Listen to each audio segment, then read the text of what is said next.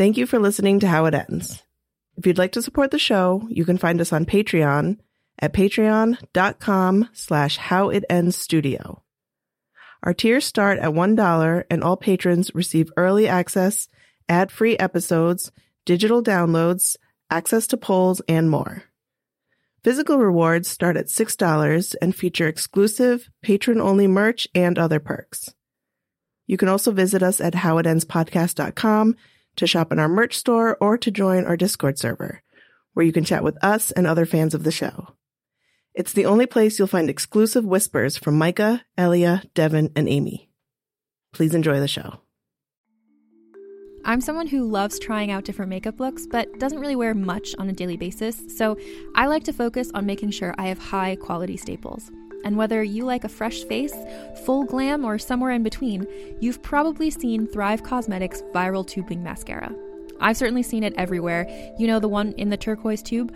So, that mascara, along with all of Thrive Causemetics' beauty products, are certified 100% vegan and cruelty free, which I look for in makeup, and they've got excellent quality to match. And something I didn't know from all the mascara videos I've seen is that for every product sold, Thrive Causemetics donates either that same product, another product that is needed more, or a monetary donation. They've worked with over 500 nonprofits to help with a wide range of causes like supporting cancer survivors, people experiencing homelessness, education access, and so much more. Knowing that makes me feel even better about using their products. And I do enjoy using them. Like I said, I like having high quality staples, and so my favorites are products that are multi purpose, like the Brilliant Eye Brightener. It comes in a bunch of colors, and I like using them as eyeliner, eyeshadow, and even highlighter. Thrive Causemetics is luxury beauty that gives back. Right now, you can get an exclusive 20% off your first order at thrivecausemetics.com slash thrive.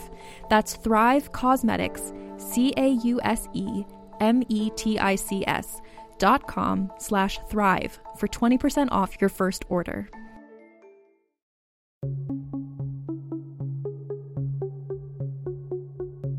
This is Micah Jones. You know who we are by now, so I'll spare you introductions. Here's what you need to know. Two years went by and you didn't hear from us. I know some of you thought that we were gone forever, and for that, we're sorry.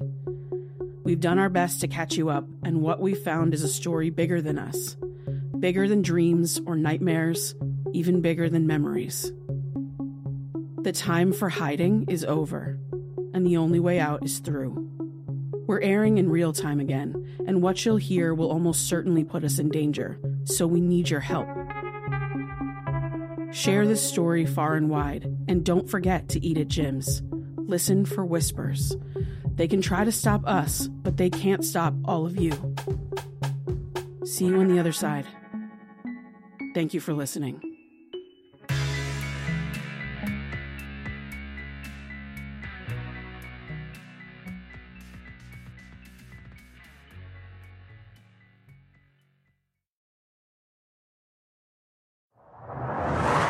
What you're about to hear was never meant to be public. That will be evident immediately.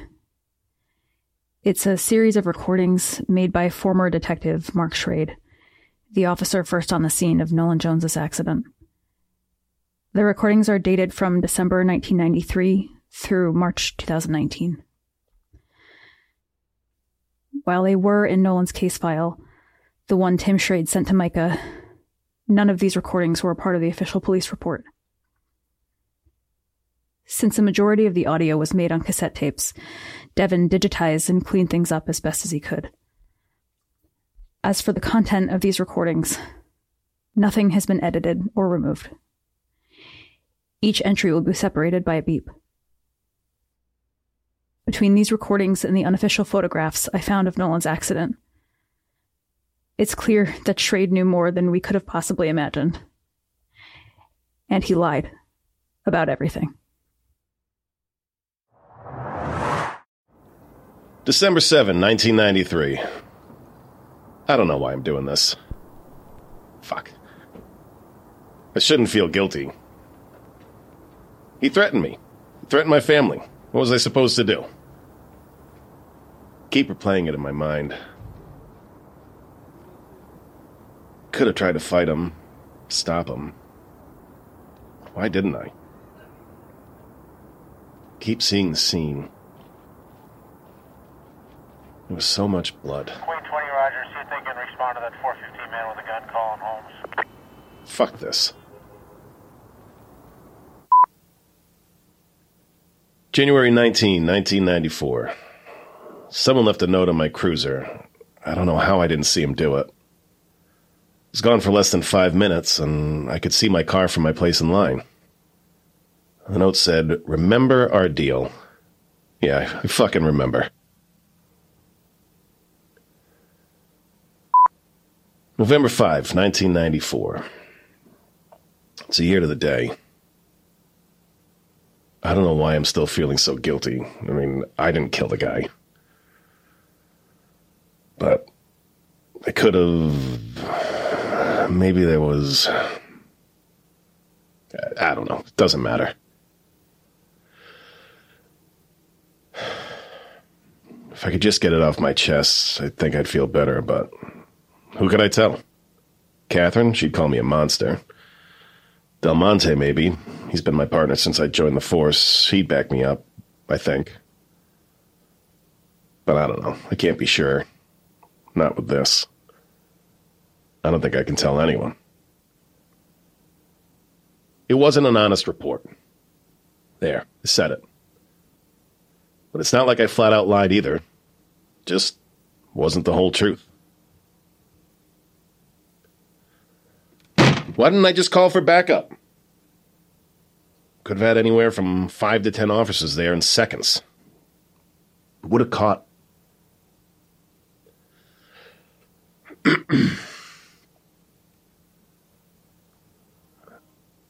Dreamt I was at the scene again. Last night. It's just that little girl's face. Blank and in shock. Standing in the headlights, blood on her clothes, and then I wake up.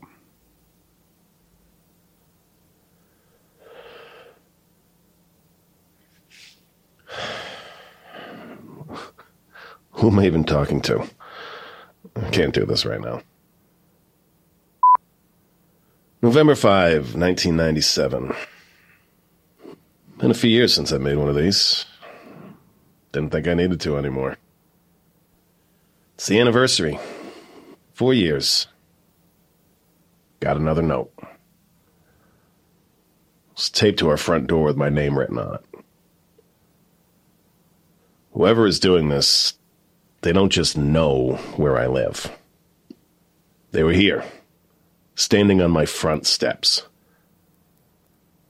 The only thing inside the envelope was a photo of Tim, the one that I used to keep in my wallet. No, it was the same picture because the top left corner is ripped. But there's something written on the back now. Consider me returning this to be a personal favor.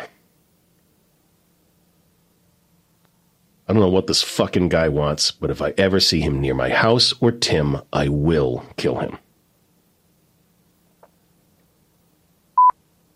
February 22, 1999. Had the dream again. Same thing as before, just her standing in the headlights, staring at me. It's been almost six years now. It's like she's haunting me. Every time I think I've finally shaken this bullshit, another note pops up and the nightmares start. It's happening again and at the worst possible time. I have enough shit on my plate with the girl that went missing. It's all over the news. Not even that. I gotta keep it together at home because my son's friend is a mess. God, that kid is such a sob story. Spends all his time here because his parents can't get their shit together. And now with all of this, where else is he gonna go? I feel bad. Damn it. I need sleep. I'm saying shit I don't mean. Can't talk to anyone. It's fucking exhausting.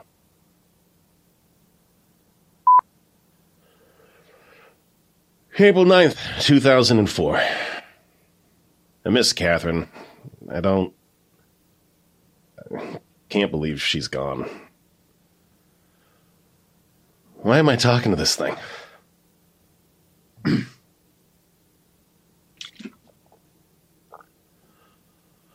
What's worse is I'm trying to grieve for my fucking wife, and instead I keep thinking about the Joneses. Nolan and his widow, this whole. it's making me think the most horrible shit. I loved Catherine, but as much as I loved her, and I did, I really, really did. Things haven't been great for a long time. She was obsessed with work, always being paged or called away and running off at a moment's notice. I mean, I'm the detective. I should be the one with the tough to live with schedule. She worked in an office. We used to be pretty happy, but somewhere along the way it stopped mattering, I guess. We just focused on other things. Tim and I were always close. Are close, I guess. Catherine wasn't ever very interested in what he was doing. Not until this year. Suddenly, she started taking a big interest in Tim's life. More in mine, too. It was almost like she was excited about something, but then.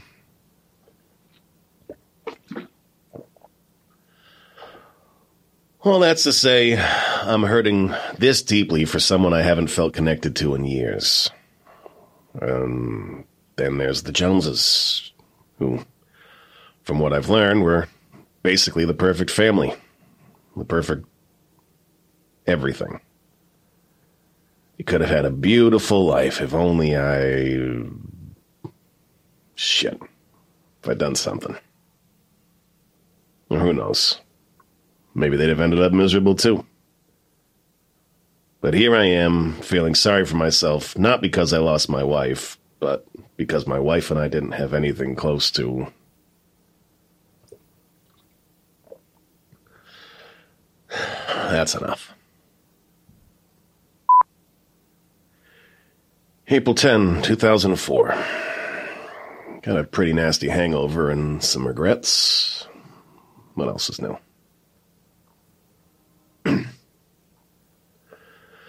Started going through Catherine's things this morning.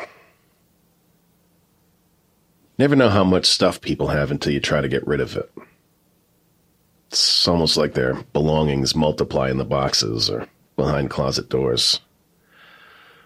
And bam, that person is gone. And you're left to sort through all their shit, and it's just fucking endless. Endless clothes, papers, stuff they probably hadn't looked at in years, but for some reason never threw away. Whoever is left behind has to figure out what the fuck to do with it all. I almost decided to throw it all away. Well, after Tim took what he wanted. I saved a few things, but I was about to start tossing things in the dumpster.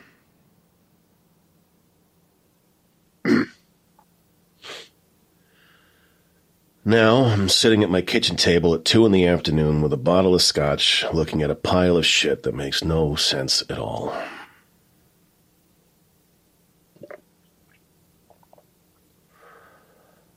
Was in our closet, sorting her clothes, figuring out what I could donate, and I noticed something strange about the back wall. It had been cut precisely to make a small crawl space, and the door of it was secured with a padlock. There is no way Catherine did the work herself. She had to have hired someone. She never seemed the type to hide things from me, but when someone dies, it goes one of two ways. One, there is only good in what they left behind. Or two, you find out all their fucking secrets. Once I got the door open, I found a simple wooden box. Was what was inside the box that has me sitting here talking to this fucking tape recorder?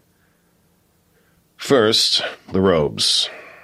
Looking at at least three sets of them in different colors, and they all have these sashes, ropes.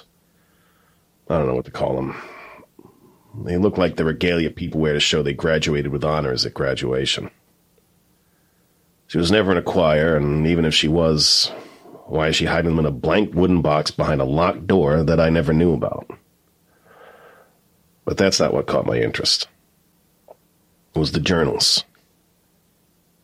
Probably shouldn't have looked at them. Felt wrong, but I flipped through one of them to see if there any photos or other mementos were tucked between the pages, and I saw my name. Curiosity got the best of me, so I read it. Mark thinks I don't know what really happened the night that man crashed his truck. But I do. We all do. We are monitoring the situation closely. Who the fuck is we? April 21, 2004. It's been about a month since Catherine's funeral. When I got home today, I found a potted plant had been delivered to my house. So many people sent flowers to our house after she died. The fuck am I supposed to do with them? I get the thought. People don't know how to act when someone passes away. But really, think about it. What is someone like me going to do with a house full of daisies? Except these weren't daisies or carnations or whatever other flower people send for funerals. It was just a plant. There was no price sticker on the bottom, no tissue paper or whatever it is they wrap the pots in to look nice. So um, it wasn't from a florist. It was dirt all around the edges. It wasn't potted neatly. Looked ripped from someone's garden, haphazardly packed up. And then I saw the note. A handwritten note tucked into the stems. I recognized the handwriting. The card said, Sorry for your loss. Enjoy the flowers. They're from my garden. I think Catherine would have liked them. It's him. I know it. I don't know shit about plants, though. That was always Catherine's thing. Something she did with one of her clubs or something. They grew all kinds of plants and herbs. She used to bring them home to tend to them, sometimes, but I never paid attention. Took it to a neighbor who was an expert gardener, and she told me she was pretty sure it was nightshade, but I should talk to someone who could confirm it because if it is nightshade, it's toxic, especially to animals. Went to the library, and the librarian gave me a quick tutorial on how to search for information on the internet. The books she suggested didn't have what I needed. Didn't take more than a minute to find out my neighbor was right. Nightshade, also known as Atropa belladonna, can cause paralysis in dogs and cats in seconds to minutes. Humans, too. The entire plant is toxic, not just the berries can cause rapid heartbeat, delirium, vomiting, hallucinations, respiratory failure, and death. July 12, 2007. I saw the wife. I mean, I saw Ava Jones at ShopRite today. Tried my best to avoid her. It's been how many years now? Over a decade but still. Only had two or three things in my basket. I tried to put everything back to make a quick exit, but then Miss Stewart from the library spotted me. Best I could do was grin and bear it through her game of 20 questions while keeping my back towards Mrs. Jones as much as possible. A fucking coward for avoiding her. Only thing is, I don't know how much longer I can hold this in either.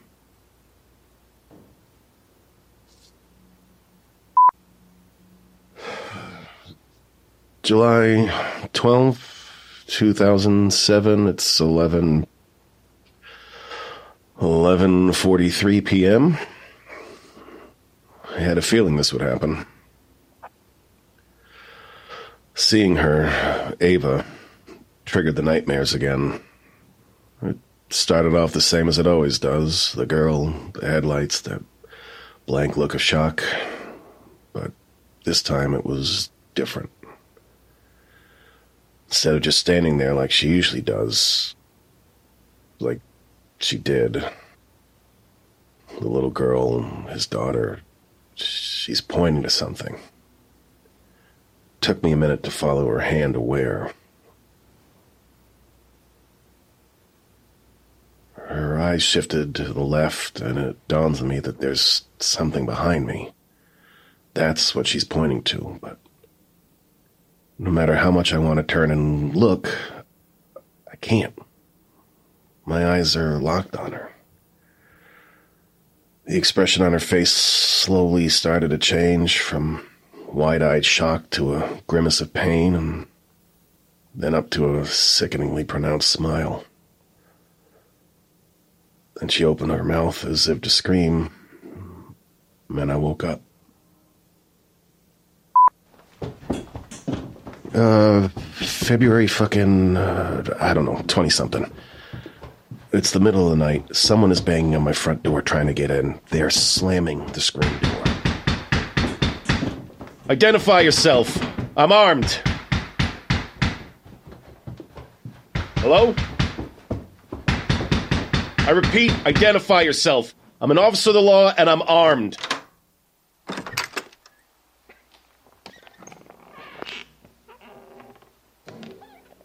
Hello? Who's out there? If you're hiding, show yourself now. That's an order.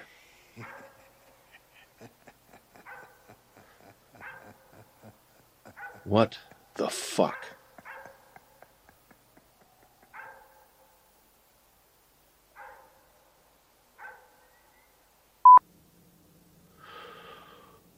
August 10th, 2013. It'll be 20 years in a few months. Everything is different. My life, this town, my family. Been promoted three times. Worked hundreds of cases. Some solved, some not. But this one. Never gonna shake it. It was a desert storm. Trained for the worst, trained for combat. But I couldn't stand up to one guy. One guy threatens me, and I completely fucking fold. I know I couldn't see him, but I had a gun. I had a taser. I had a club. I could have done anything.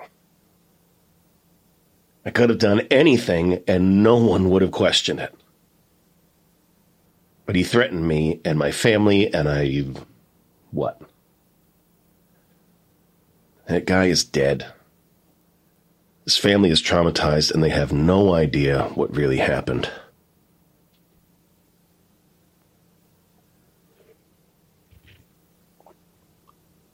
I wasn't even on duty. I was off. My patrol was done. I was heading home about to actually be back for dinner on time for once. Wasn't even supposed to be on that road. I don't usually have to go in that direction, but I wanted to take it a little slower just to blow off steam before I got home. Catherine and I had a disagreement that morning. Can't even remember what it was about, but when I left, she was livid. So it was important to me that I come home ready to make up. Of all nights to avoid 202. Thought a ride through the woods would be good to clear my head. Not that I could see much, but that's not the point. Fuck. But there I was, driving down River Road, and I saw the accident. What was I supposed to do? Ignore it? Keep driving? Radio for someone else to stop?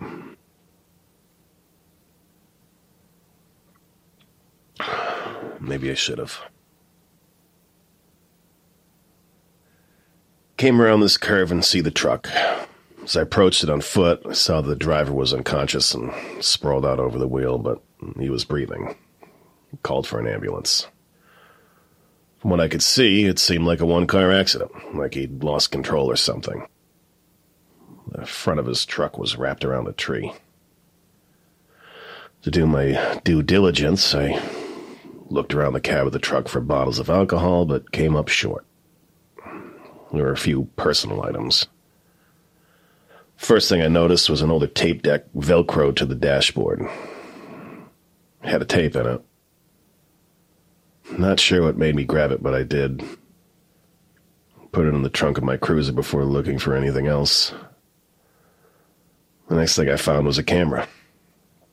I didn't have an official one on me since, again, I'm off duty at this time. So I used it to take a few photos of the scene. In retrospect, this is a huge rookie move. I shouldn't have touched anything, but I did what I did.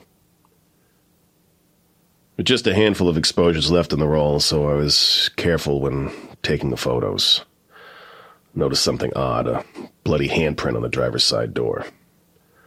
The window was open, rolled down despite the chilly evening, so the fingers curled over the window ledge, like they would if someone was grabbing the door from the open window.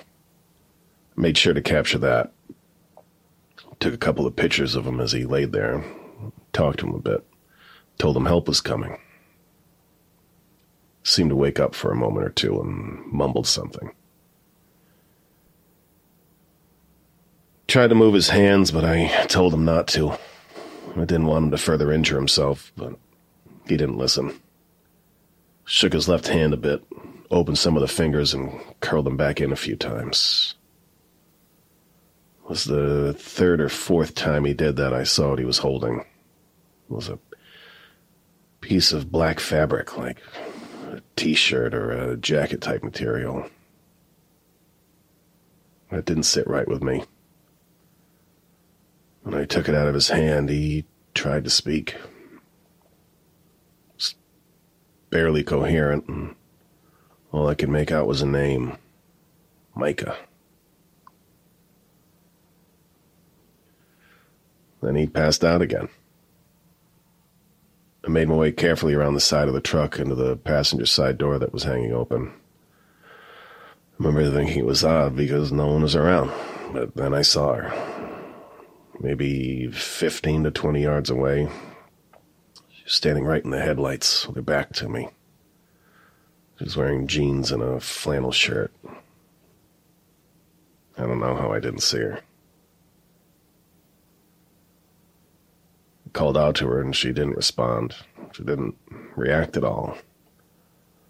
Almost as if she didn't hear me, so I tried again. Not sure what I even said started walking towards her, and just as I'm about to call to her for the third time, she starts to turn to face me slowly. She didn't turn her whole body, just her head and shoulders turned in my direction. Her eyes were wide and wild looking. It was unsettling.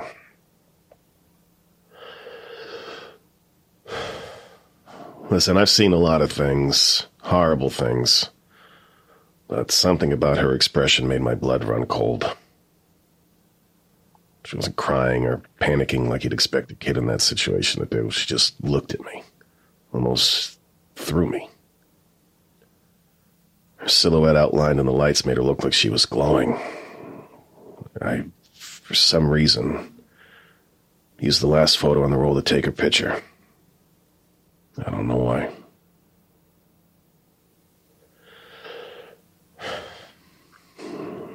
try to get her nearer, but something told me to keep my distance. I don't know if it was her expression or the way she stood there or how she kept her gaze completely on me. Either way, I kept talking to her, and eventually she got her to get out of the middle of the road. She walked towards the cab of the truck and looked like she was going to climb in, but something stopped her. I thought I heard the driver say something, but he couldn't have. He was completely unconscious. But she spoke to him. Barely a whisper, close enough to hear it. She said, It's okay, Papa Bear. He sees me now. I have no fucking clue what that meant. But she didn't get into the truck. She just sat down on the pavement, right in the broken glass, and stared at the ground. The ambulance arrived a few minutes later, and I remember thinking I was grateful for the harsh, shrill sirens because they made sense to me. It was like being snapped back into the real world. Nothing about this accident, this man, this little girl made sense to me. I didn't like it. When the ambulance took them away, put the camera in my cruiser. I had every intention of returning it along with the other photos on that roll, by the way, but, uh. Kept looking. Again, I could have, should have just gone home at this point. The tow truck was going to be at least another hour, and I was given the go ahead to leave from my captain. He could send someone else out to relieve me since my shift was over, but I found myself offering to cover it before I realized what I was saying. Something wasn't sitting right with me. Put the camera and fabric in a bag inside my trunk, the tape deck, and then got in my car and moved it so the headlights and my spotlight could illuminate the road better. I started it up, but then I got out, grabbed a flashlight, and began walking the edge of the road. Followed the tire tracks to where the truck hit the tree, then I turned around and crossed to the other side of the road. Side had thick brush with fields behind it. Was only a few dozen feet from the crash when I saw them. There was a second set of tire tracks in the dirt, leading to a nearby inlet, like a little gravel spot people used to either drive onto the fields or pull a U turn on the road. It obviously could have been from earlier in the day, you know, just the property owner driving over the dirt before pulling in. But I had a gut feeling that wasn't it, so I followed them. Walked past the brush and a few steps into the field. That's when he fucking got me.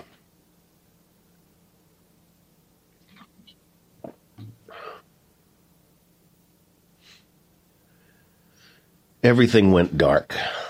I thought I'd been knocked out. Took me a few seconds to realize I had something pulled over my head. He hit me hard in the temple and I went down, but I think I was only out for a moment or two. Next thing I know, I'm sitting in the passenger seat of a vehicle with my hands zip tied behind my back. He drove me for, I don't know, 25, 30 minutes. Could have been longer. Try to count the turns, note their direction. I got pretty far, but lost track somewhere around turn six or seven. My head was throbbing.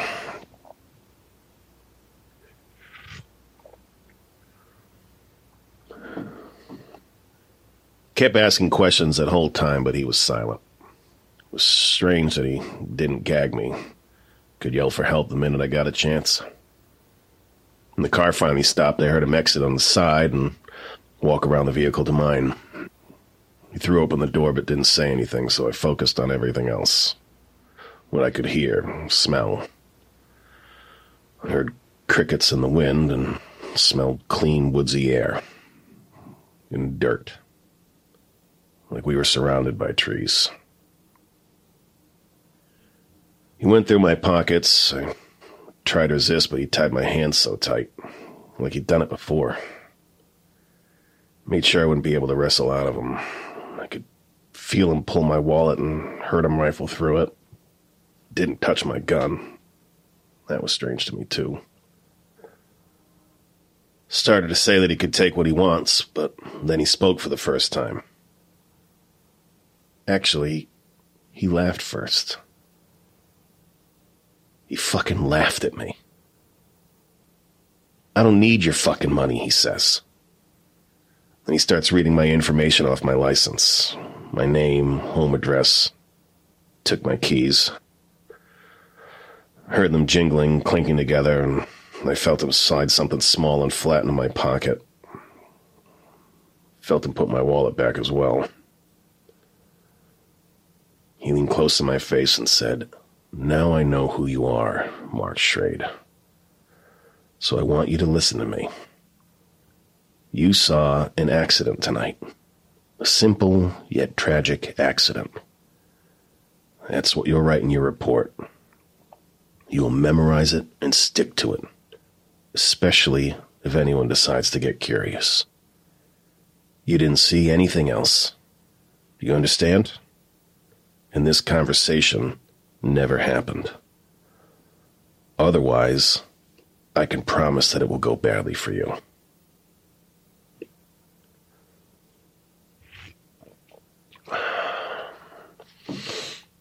That was it. Shoves me back inside the vehicle, slams the door shut. Heard him get in and take off. Again, I tried to count, but I lost track. Next thing I remember is coming to in my squad car. My hands were untied.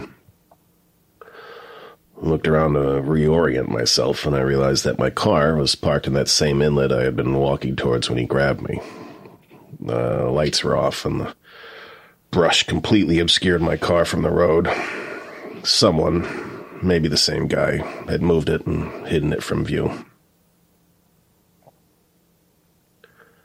I reached into my pocket to see what he left me with and found that it was the key to my car.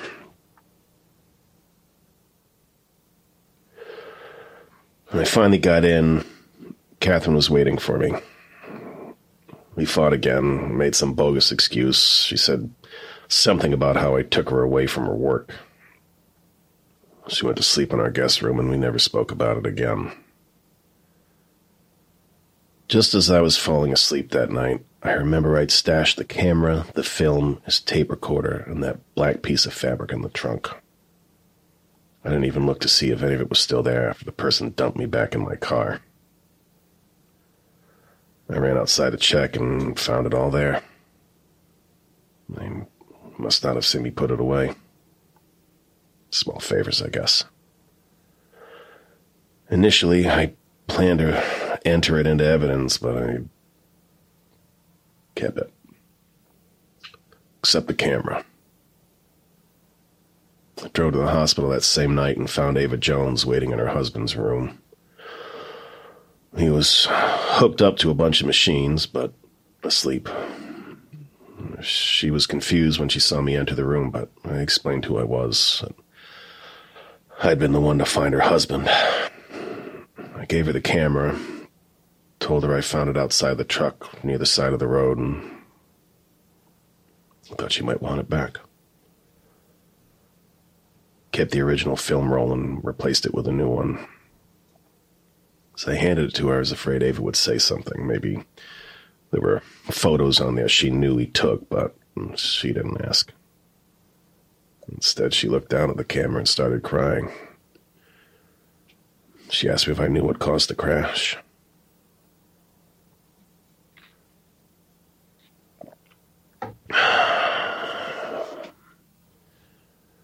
That was the moment the lie began. I heard myself speaking, but it felt like I was watching someone else. I told her that while I waited for the ambulance, I saw a dead fox on the side of the road that looked like it had been hit by a car. I was pretty sure that her husband swerved to avoid hitting it and lost control of his truck. She started crying heavily when I said it was a fox, even more than she already was. I don't even know why I chose that. It was because a fox sticker stuck to the tape deck. I just said what popped in my mind. She wouldn't stop crying. Just kept getting worse and worse. I don't know what to do, so I set the camera down on one of the chairs and backed out of the room. I thought that would be the end of it. And here I am, 20 years later. Guilt won't let me be. Memories, the nightmares. Being haunted by that fucking night. And by someone else. Someone who's intent in making sure I never forget about it. Or speak of it again to anyone.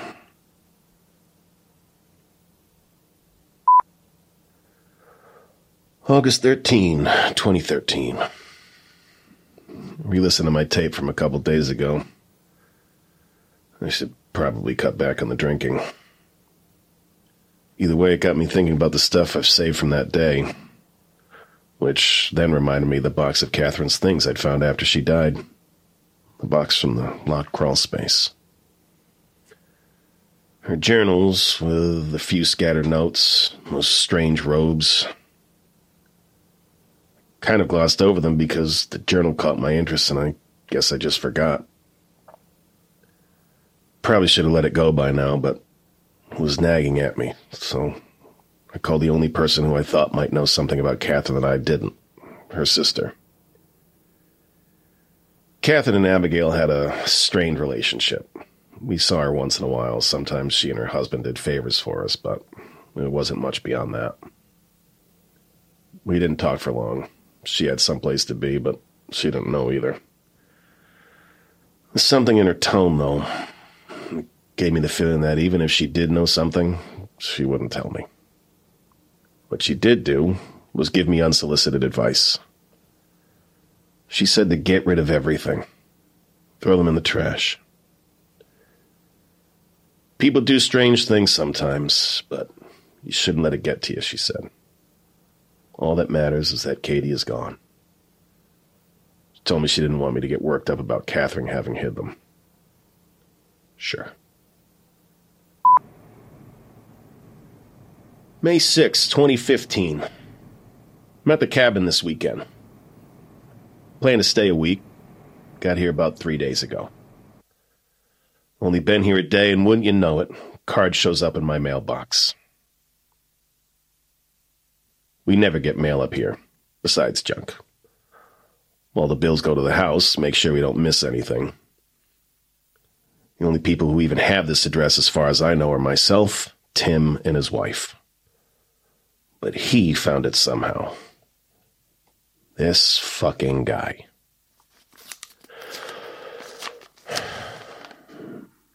It's a greeting card. There's a picture, a drawing of two kids playing hide and seek in the front. Inside it says, I can always find you. December 26, 2015. Ran into Gail Perry at the gym a couple days ago. She works for the town of Somerville, and her husband has some big shot job, so they're fairly well known around here, but I don't know her personally. Which made her asking for a favor strange to begin with, but what she asked me to do was even stranger. Apparently, there was a falling out in her family a while back between Gail and her husband and their son. They haven't spoken to him since 2001. Gail said her daughter occasionally gets postcards from him, but she has no way of contacting him back. As far as Gail knows, anyway. She asked me to use my resources to help find him. Offered me quite a bit of money to do it, too. I wasn't sure why she would ask me. Surely she knew someone else that might help, and given the cash she had to cover the work, I remember thinking she should have hired a PI. Maybe she thinks that's what I am?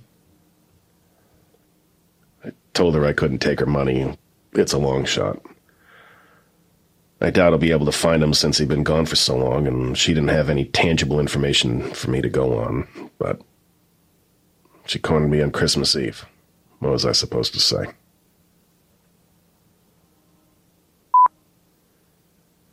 November 28, 2016. Been looking for the Perry kid for nearly a year now and found nothing. That kid does not want to be found.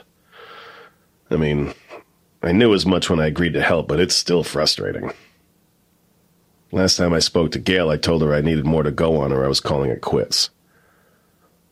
About a week later, she called me back and said she had something for me.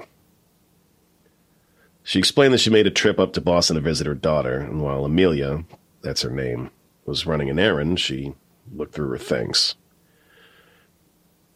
She came across a recent piece of mail from her son sent to Amelia directly. Gail made a comment that she wasn't sure how he'd gotten her address, but she was more focused on what she found. It wasn't a postcard like the others. Instead, it was an envelope with some pictures. Photos are mostly scenery, but there was one of him leaning against his van. Gail took photos of them with her phone, so they're a bit blurry, but I managed to get a partial plate. May have let his guard down a little too much with this one. March 3, 2017. Got him. Well, closer anyway. Found his last known address, but I didn't give Gail the info right away. The kid stayed away for this long. It has to be a pretty big reason, right? Gail never gives me a straight answer when I ask about the falling out. And she was downright angry when I pushed her for more details at one point. So, before I just release this info to her, hmm, I'm gonna try to pay the kid a visit. He's in Pittsburgh. A bit of a hike, but I think I can make it out there sometime within the next couple months. After I talk to him and get his side, I'll let Gail know. Maybe. June 29, 2017. Fucking A. I found him. Still in the same place, and I was pleasantly surprised to find out a bit of information I wasn't expecting. Turns out the Perrys and Joneses were close. What is it about New Jersey? Everyone fucking knows everyone. Or maybe it's just this county. Either way, it's awfully convenient for me. We got to talking like his mom. The kid, Brendan, was pretty guarded with the details. But I feel like the situation was more than just your standard issue parent child falling out. It's the way he talks about him, uh, little ticks he has when he does. I don't even think he realizes he's doing them. White knuckled fists opening and closing. Reminded me of Nolan's him. Never mind. His eyes change as well. They get wider. The pupils dilate. It gives them a strange overall appearance. It's the look I've seen on kids who've experienced something horrible. So horrible they bury it. I respect the kid's reasons for not wanting to be in touch with his parents. And I'm really glad I didn't take Gail's money, to be honest, because I would certainly feel more obligated to give him up. But I won't be doing that.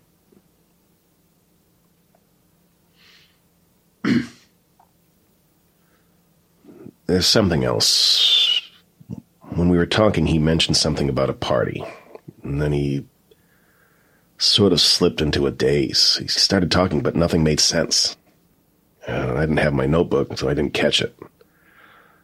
I barely could make out what he said, but I swore I heard the word robes. I let him ramble for a moment and waited for him to come out of it. I knew what I was going to do. We made a deal. The kid has something he's working on. Wouldn't tell me what. When he can get the time, he travels around all different places doing his research. That explains all the postcards the sister gets. He asked me if I'd vouch for him if uh, he ever needed it. Give a sense of relevance to his interviews. I told him I couldn't let him impersonate an officer, but if he ever called me, I'd do what I could. No guarantees. In return, he promised to tell me what he knew about the Joneses. Couldn't remember much, but would let me know if anything else came to mind. Repeating this all now, I'm honestly not sure which one of us got the shit end of this deal. I'm just glad I can finally stop searching for the kid.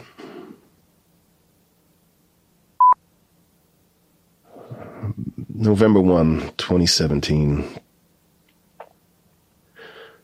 Tim visited this past weekend and brought my granddaughter with him. He took Katie trick or treating around our neighborhood. He wanted her to see how some fancy people hand out full size candy bars to kids. God, that kid looks just like her grandmother. Catherine would have loved her.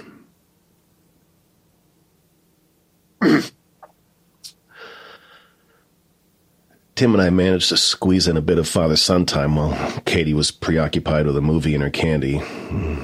Got to talking about when he was a kid. As a joke, I asked him if he and his friends ever raised hell on mischief night around here. I knew he did, but I wanted to see if he'd admit it. First, he just laughed and said, Of course not. My dad's a cop. But he couldn't keep a straight face. I mean, I knew he was lying Really, I just wanted to hear what he got into, compare stories. Also, apparently, Mischief Night is really only a thing in New Jersey and maybe one other place in the whole country. How the hell is that possible? It's a rite of passage. Or even a kid if you haven't TP'd a house or egged a cop car. My cruiser was egged every year like clockwork. Tim admitted to being the culprit of said egging several years in a row. Anyway, he let out a little chuckle. and I asked him what was so funny, and he said he did have one story, but from Halloween night. Made me promise not to ground him. He tells me one year in Halloween he swiped a bottle of booze, which, fine, whatever. What am I going to do about it now? He says he drank a little bit of it, but one of his friends had more than he could handle. This kid Luke that always hung around the house and went places with us. Seems like a funny story at first, you know, in hindsight. Kid gets wasted, passes out cold next to his bike. Tim said the rest of the group walked into a field a little ways from where they were hanging out. We were just going to let him sleep it off and then head home. Eventually, they see him coming towards them with a flashlight, but then he clicks it off and disappears into the trees. They got worried and called out, but didn't get an answer. When they couldn't find him, they decided to head home thinking they would catch up with him on the way and make sure he was all right. They didn't see him again that night, but Luke showed up at our place the next day, so he was fine. I didn't think anything of it until Tim mentioned where all that happened. It was right there. Same little section of River Road, maybe 30, 40 yards away. I know it's just. It's, I mean, kids hang out in those fields drinking all the time, right? or at least they used to. But I can't shake the feeling that it's connected. Something about the way Tim said Luke walked off. Like he was heading toward them, trying to catch up, and then he just stopped dead in his tracks, turned off his flashlight. Something about that. January 8, 2018. I tracked down Luke. I invited him out for a coffee under the guise of being interested in what he's been up to, but really, I knew I was going to try and get his side of the story out of him. But when I managed to work around to it, he got dismissive of my questions. What a little shit. Practically raised that kid. His parents sure as hell didn't. They were trash. Someone had to show him how to behave, and here he was, acting ungrateful I Gave it another shot a couple days later. Managed to pique his interest by saying I knew about that night and that I had a cold case that may be connected. Something he could help me solve. He asked about the case, but I told him I couldn't say until I had a lot more information from him. He still didn't fully agree. I think I might have screwed it up by telling him not to tell Tim about any of this. But I'm closer than I was before. I can feel it in my gut that he can help me. I gotta keep trying. There must be some way I can get him on board. February 26, 2018. I drove to Providence. I wanted to see Micah for myself. Passed by her apartment and saw her carrying a backpack to her car. It was strange seeing her as an adult. I only have that image of her as a child in my mind. And I was seeing someone who moved past that moment, at the very least by aging. When she got in and started driving, I followed her. She drove to a hiking trail about 40 minutes away. I waited until she had a good head start and followed her there, too. Watched as she made her way through the woods, she moved confidently, like this is something she does often, all alone. We were alone in those woods. Took her picture. I almost caught up to her at one point. Thought she saw me, but I ducked out of the way quickly. After that, I turned around and walked back the way I came and decided to head home. I don't. I don't know why I did that. August 3, 2018. Give it a little while before asking Luke to help me again. Figured he'd be more agreeable if I gave him some more information. Called and left him a voicemail. He hasn't called back yet. September 14, 2018. Luke called back, and at first it was more of the same. Pressed the issue by saying that I was getting somewhere, and to make major headway, I needed him to try and befriend someone close to the case. Not in a harmful way, but potentially to get information I couldn't otherwise procure myself. He flipped out. He said that was a horrible invasion of privacy. He was horrified I'd ask him to do something like that, and he wasn't interested in helping. As a last ditch effort, I threw her name out there. It was a Hail Mary, if you will. Like, maybe putting a name to the case rather than being vague would work better. Luke always struck me as a sensitive kid. Thought I could use that. He stopped yelling and went very quiet. Said he needed to call me back. About an hour later, the phone rang. It was Luke. Suddenly, he's very interested in helping me. Done a complete 180, but I didn't ask why. Doesn't matter, and honestly, I don't care.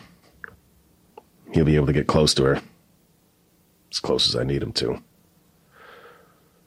They're around the same age, so that'll help too. October 27, 2018. Luke went to Providence and followed the instructions I gave him. He knows where she works and has seen which places she frequents. He's noted that she's often alone. November 30, 2018. Who the fuck are you? Who the fuck do you think you are? You've gone too fucking far this time. It's one thing to threaten me, leaving me taunting notes and shit. But going after my granddaughter is crossing a fucking line. She's a kid. A first fucking grader.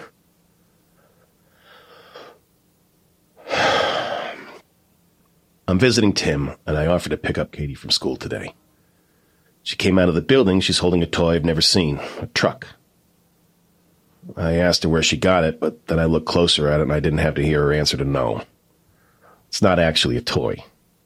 It's one of those kits for hobbyists to build and paint. Expensive. It's a Chevy, mostly hunter green, but with a gray block painted down the side. It's Nolan's truck. A perfect replica from the accident. I asked her again where she got it. Paid attention this time. She said a man stopped by just before I got there. Said he was a friend of her grandpa's and had something he wanted her to give to me. And to tell me hello and see you soon. December 11, 2018. Luke made contact. He was watching her apartment like he has the past few times he went to Providence. This time, much like my luck, he caught her and her friends as they were leaving the house. He ran into her at a bar and chatted. They made plans to hang out soon and get drinks. He mentioned that she has a podcast, too. Maybe I'll give it a listen. January 25, 2019. That little fucking shit. He already knew her. I was suspicious when his attitude about helping me changed, but I was too focused on getting information. He knew who she was the minute I mentioned her name. What's he playing at? He stopped returning my calls. Wouldn't tell me anything last time we spoke either. It was a waste of fucking time. I got fuck all nothing from him. March 18, 2019. I fucked up. I, f- I fucked up. I listened to her. Shit. I have to stop her.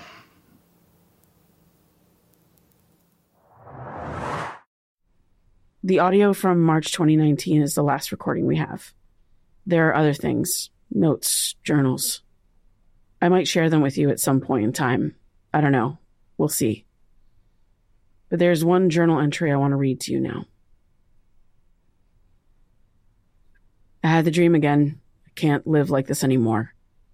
I have to come clean. I should talk to his widow and daughter and tell them what I know. I should apologize to his daughter for what I've been doing, what I made Luke do. He's already found them. They're in his crosshairs, and maybe it's my fault. I should tell them, warn them, but I can't. I can't let this guy get to me, to Tim, to Katie. They're all I have left. That entry is dated November 5th, 2019. 26 years to the day after my dad's accident. It's the last entry Mark Schrade ever wrote. It was written within days, or possibly on the day, that Mark died.